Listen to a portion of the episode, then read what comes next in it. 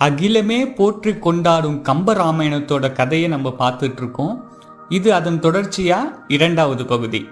முதல் பகுதியை பார்க்காதவங்க அதை பார்த்துட்டு இந்த பகுதியை பாருங்க. லிங்க் டிஸ்கிரிப்ஷன்ல இருக்கு. பகுதி ஒன்றில் என்னெல்லாம் நடந்துச்சுன்னு சுருக்கமாக பார்த்துட்டு இரண்டாவது பகுதிக்கு போவோம். முதல்ல கம்பர் சரையு நதியரோட அழகை பற்றி சொல்கிறாரு அப்புறம் கோசலை நாட்டு அயோத்தியில் தசரதனுக்கு எப்படி ராமன் லக்ஷ்மணன் பரதன் சத்ருக்கன் பிறக்குறாங்க? ராமன் எப்படி தாடகையை வதம் பண்ணா? ராமன் கால்பட்டு எப்படி அகலிகையோட சாபம் விமோச்சனம் நடக்குது? அப்புறம் மிதிலையை நோக்கி எப்படி பயணப்படுறாங்க? அப்படிங்கிறத முதல் பகுதியில் பார்த்தோம். அப்புறம் என்னெல்லாம் நடக்குதுன்னு இப்போ இரண்டாவது பகுதியில் பார்க்கலாம் வாங்க.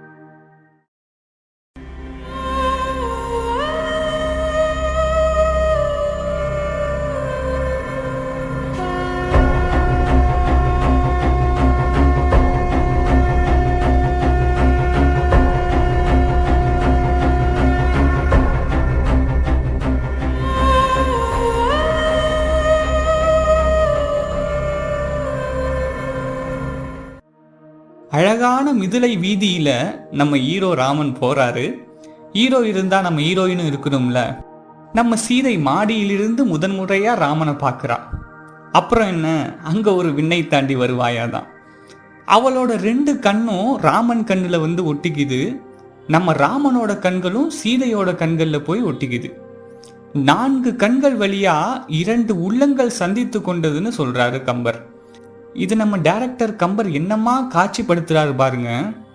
என்னரும் நலத்தினால் இணையல் நின்றுளி கண்ணொடு கண் இணை கவ்வி ஒன்றை ஒன்று உண்ணவும் நிலை பெறாது உணர்வும் ஒன்றிட அண்ணலும் நோக்கினான் அவளும் நோக்கினாள்.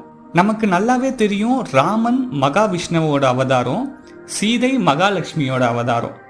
இரண்டு பேரும் இப்போ பூமியில் அவதரிச்சிருக்காங்க. ராமர் கோசலை நாட்டு அயோத்தியிலையும் சீதை மிதிலையிலையும் பூலோக பிறப்பெடுத்திருக்காங்க. இரண்டு பேரும் சந்திச்சு ஒரு பதினஞ்சு இருபது வருஷம் இடைவெளி இருக்கும். ரொம்ப நாள் பிரிஞ்சவங்க பார்த்துக்கும் போது எதுவுமே பேச தோணாதுல ஒரு வினோதமான மனநிலை தான் இருக்கும். அந்த மனநிலையை கம்பர் சொல்றாரு மருங்கிலா நங்கையும் வசையில் ஐயனும் ஒருங்கிய இரண்டுடற்கு உயிரொன்று ஆயினார். கருங்கடற் பள்ளியின் கலவி நீங்கி போய் பிரிந்தவர் கூடினால் பேசவும் வேண்டுமோ? அதுக்கப்புறம் மதுரை நகருக்குள்ள இருக்கிற அரண்மனைக்கு எல்லாரும் வராங்க. யார் இந்த பசங்கன்னு விஸ்வாமித்திரர்கிட்ட மிதிலை மன்னர் ஜனகர் கேட்கிறாரு. விஸ்வாமித்திரர் சீதையோட அப்பாவான ஜனகர்கிட்ட ராமனையும் லக்ஷ்மணனையும் அறிமுகப்படுத்துறாரு. இவங்க ரெண்டு பேரும் தசரத சக்கரவர்த்தி பசங்கன்னு சொல்றாரு. ராமன் கையில் இருந்த வில்ல ஜனகர் பார்த்துட்டு வில் வித்தையெல்லாம் இவங்களுக்கு தெரியுமான்னு கேட்குறாரு உடனே விஸ்வாமித்திரர் என்ன இப்படி கேட்டுட்டீங்க? தாடகை ராமன் எப்படி ஒரே அம்பால வதம் பண்ணான்னு நான் சொல்றேன் அப்படின்னு சொல்லிட்டு ராமன் விட்ட அந்த அம்பு இந்த கொல்லனோட கலன்ல கொதிச்சுக்கிட்டு இருக்குமே அந்த தீப்பிழம்பு. அது மாதிரி தாடகையோட உடம்புக்குள்ள புகுந்து மறுபக்கமா அதே வேகத்தோட வெளியே வந்து அதுக்கப்புறமும் மலையை தொலைச்சி மரத்தை தொலைச்சி மண்ணுல குத்தி அதுக்கப்புறமா ஆடுச்சுன்னு விஸ்வாமித்திர ஜனகர்கிட்ட சொல்றாரு. அலை உருவ கடல் உருவத்து ஆண் தகைதன் நீண்டு உயர்ந்த நிலை உருவ புயவழியை நீ உருவ நோக்கு ஐயா. உலை உருவ கனல் உமிழ்கண் தாடகைதன் உரமுருவி மலையுருவி மரம் உருவி மண் உருவிற்று ஒரு வாளி அட இவ்வளவு பெரிய திறமசாலியா இந்த பையனை? ஜனகருக்கு ஒரே ஆச்சரியம். நானும் ஒரு சிவதனுசு வச்சிருக்கேன். அந்த வில்ல உடைச்சாதான் என் பொண்ணுக்கு கல்யாணம்னு தெரியாதனமா ஒரு சபதத்தை போட்டுட்டேன். நிறையா பேர் வரானுங்க. ஒரு பயலும் வில்ல உடைக்க மாட்டான் தொட்டு கும்பிட்டு போயிடுறானுங்கன்னு ஜனகரும் விஸ்வாமித்திரரும் பேசிக்கிறாங்க. இன்னொரு பக்கம் ஊர் மக்கள்லாம் ஜனகர் ஒரு பைத்தியகார மன்னர். யாரும் அந்த வில்லை உடைக்கவும் போகிறதில்ல சீதைக்கும் கல்யாணம் நடக்கவும் போகிறதில்ல அப்படின்னு பேசிக்கிறாங்க. வள்ளல் மனத்தை மகிழ்ந்தனன் என்றால் கொல் என் முன்பு கொடுப்பதை அல்லால். வெள்ளம் அணைத்தவன் வில்லை எடுத்து இப்பிள்ளை முன் இட்டது பேதமை என்பார். இப்படி எல்லாரும் பேசிக்கிட்டு இருக்கும்போது விஸ்வாமித்ரர் ராமனை பார்க்குறாரு. ராமனுக்கு பேசாமலேயே விஸ்வாமித்ரர் சொல்ல வந்தது புரிஞ்சு போச்சு. நேராக ராமன் போனால் வில்லை எடுத்து கால் கட்டை விரலால் ஒரு முனையை அழுத்துனா நாணை ஏற்றுனா அப்புறம் வில்லையும் உடைச்சிட்டான். எப்போ வில்லை எடுத்தான் உடைச்சானே யாருக்கும் தெரியல எல்லாம் கண் இமைக்கிற நேரத்தில் நடந்து முடிச்சிட்டு. தடுத்து இமையால் இருந்தவள் தாளில் மடுத்ததும் நான் நுதி வைத்ததும் நோக்கார். கடுப்பினில் யாரும் அறிந்திலர் கையால் எடுத்தது கண்டனர் இற்றது கேட்டார். ஜனகர் இதை கொஞ்சம் கூட எதிர்பார்க்கல. அவருக்கு சொல்ல முடியாத அளவுக்கு சந்தோஷம்.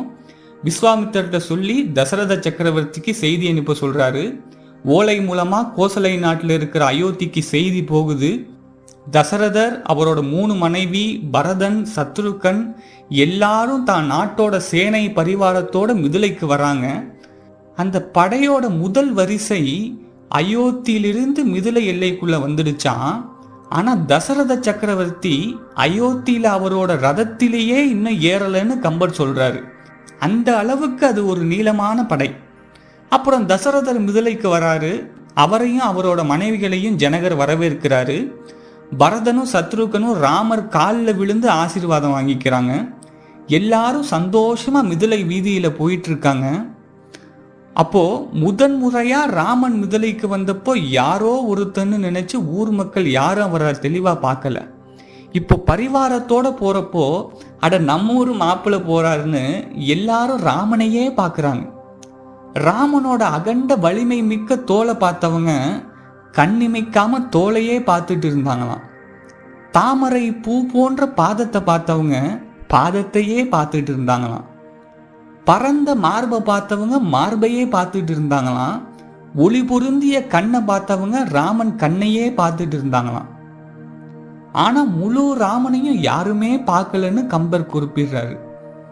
இது எப்படி இருக்குன்னா புலித்தோல் போத்திய சிவனையும் பொன்னாடை போத்திய திருமாலையும் தாமரை பூல இருக்கிற பிரம்மனையும் பார்த்துட்டு உண்மையான பரம்பொருளை நாம யாரும் பார்க்காதது மாதிரின்னு கம்பர் ஒப்பிட்டு சொல்றாரு.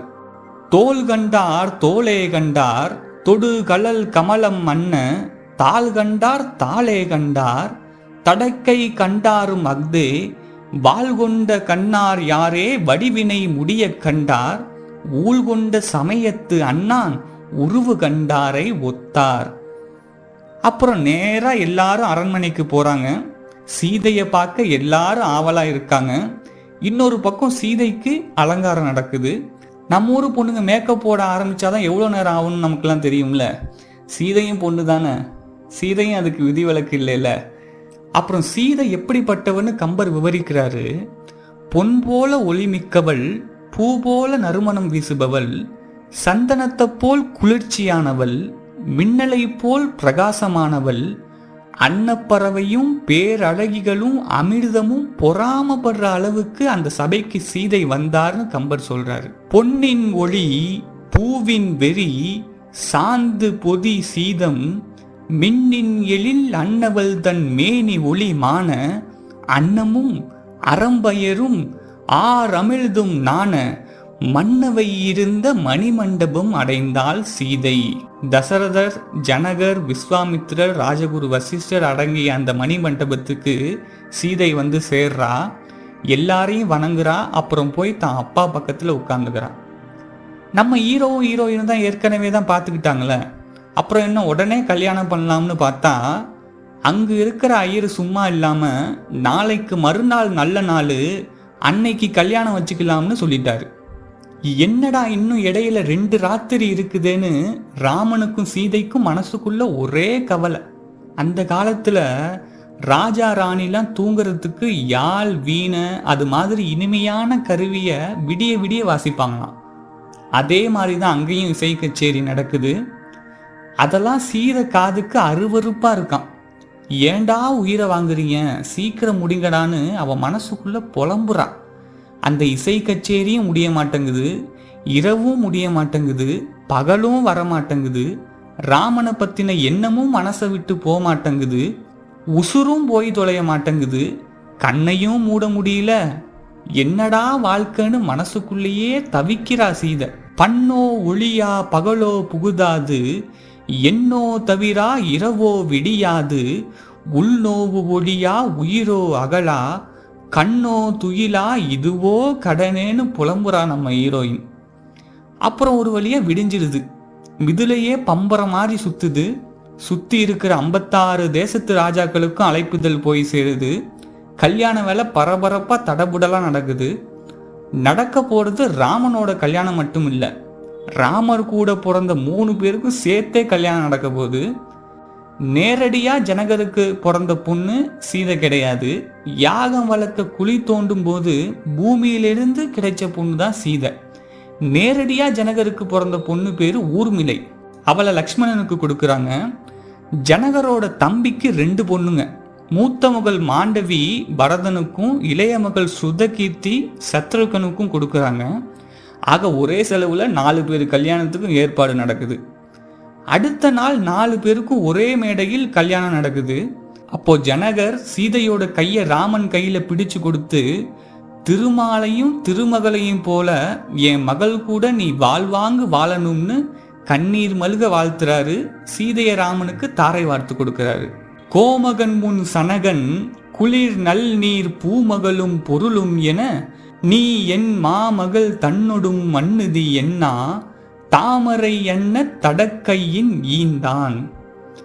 நாலு பேருக்கும் கல்யாணம் பிரம்மாண்டமா ஊரே பேசுற மாதிரி நடந்து முடியுது. தசரத மைந்தன் ராமன் சீதையின் ராமனா மாறுறான்.